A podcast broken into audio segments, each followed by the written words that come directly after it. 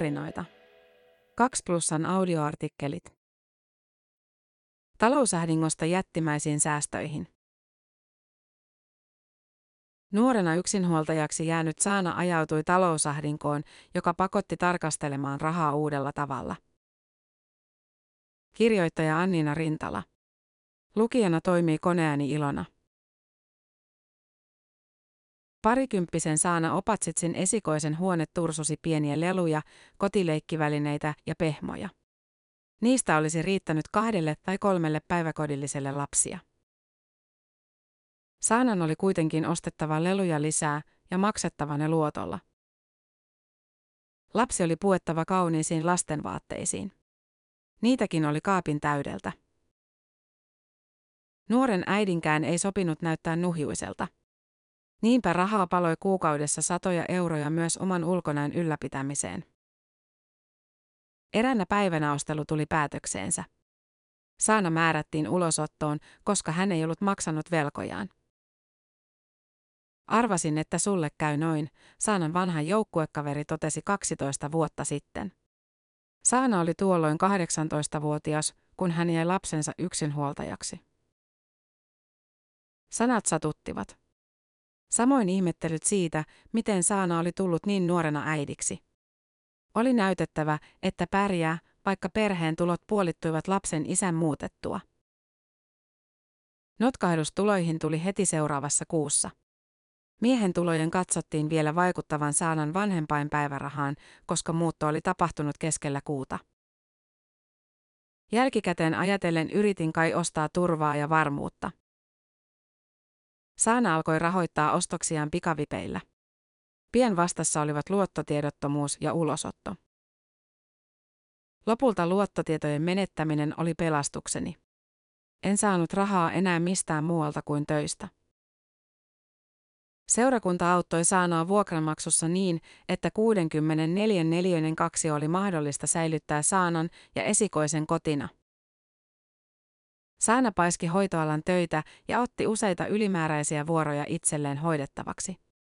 Perhe eli kädestä suuhun, sillä velat ulosmitattiin suoraan Saanan palkasta. Oli haasteellista selvitä ajallaan laskuista, pitää yllä statusta ja koittaa näyttää ulospäin, että kaikki on hyvin. Saanan mamma, nyt jo edesmennyt isoäiti, oli useasti apuna esikoisen hoidossa. Ilman häntä Saana ei voi kuvitella selvinneensä. Tunsin ylpeyttä. Ajattelin, että olenpa hyvä raha-asioissa. Vuonna 2014 Saana tapasi Janin. Rakkaus roihahti, mutta huumassa täytyy ottaa myös raha puheeksi. Jeni opiskeli tuolloin. Hän muutti Saanan ja tämän esikoisen luokse asumaan. Samoihin aikoihin Saana kiitteli itseään, noin 12 000 euron ulosotot oli maksettu takaisin kolmessa vuodessa. Tunsin ylpeyttä. Ajattelin, että olenpa hyvä raha-asioissa. Opintolainaa Saana maksoi takaisin vielä pari vuotta ulosottojen jälkeen. Paljon on muuttunut kolmessa vuodessa. Nyt Saanalla on oma yritys ja yli 15 000 seuraajaa Instagramissa, jossa hän kertoo matkastaan himosoppaajasta säästäjäksi. Vaati itse tarkastelua tajuta, mikä oli ostosmanien perimmäinen syy. Epävarmuus ja hyvän olon etsiminen Saana arvelee nyt. Saana uskookin, että tulot eivät määrittele sitä, paljonko pystyy säästämään. Sen määrittelevät menot. Hänellä itsellään oli paljon menoja, joista karsia. Saana huomasi, että töihin ostetut eväät haukkasivat ison osan kuukausipalkasta.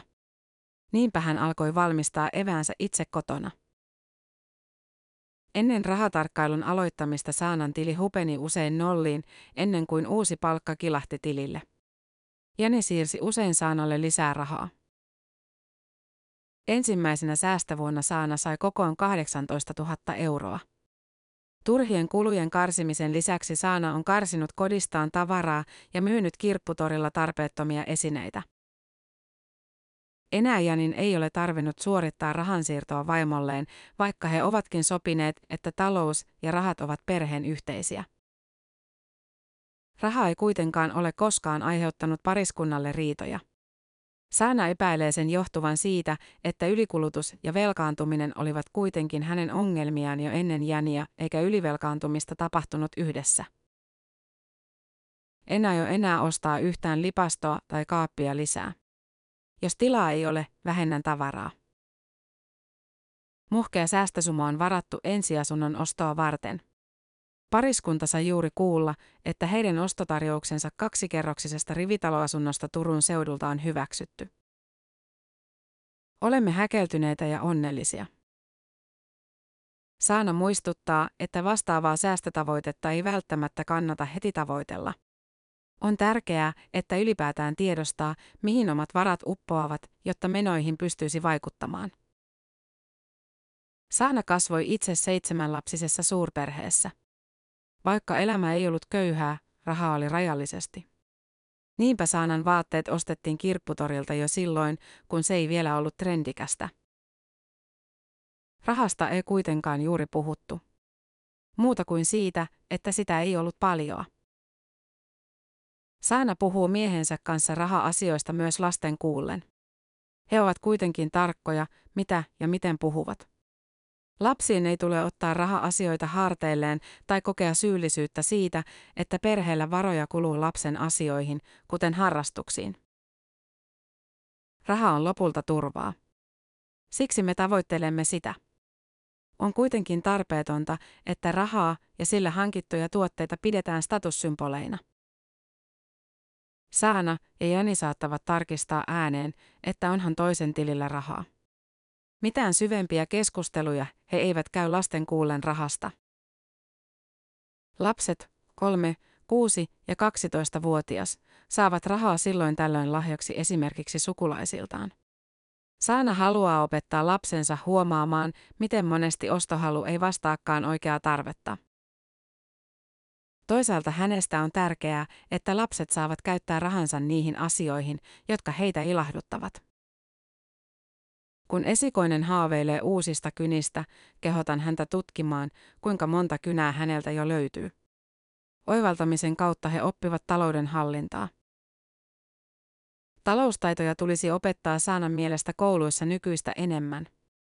Niin, että perhetaustasta huolimatta jokaisella olisi mahdollisuus hallita taitavasti talouttaan. Raha on lopulta turvaa. Siksi me tavoittelemme sitä. On kuitenkin tarpeetonta, että rahaa ja sillä hankittuja tuotteita pidetään statussymboleina. Ihmisten arvottaminen omaisuuden perusteella on saanan sanoin köntsä ajatus. Kuten sekin, että nuoria vanhempia kritisoidaan sen perusteella, että he eivät ole varakkaita ja tekevät asiat eri järjestyksessä kuin enemmistä keskimäärin. Rahanmahden Saana on huomannut muun muassa siinä, miten lapset vertailevat kesälomasuunnitelmia.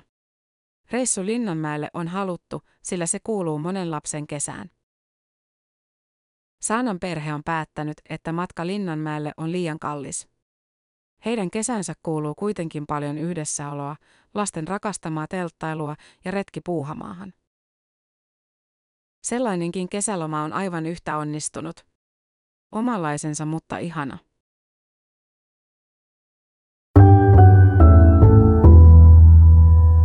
Tämä juttu on julkaistu alun perin 2 Plusan verkkopalvelussa kesäkuussa 2022. Lisää koskettavia tarinoita osoitteessa 2plus.fi.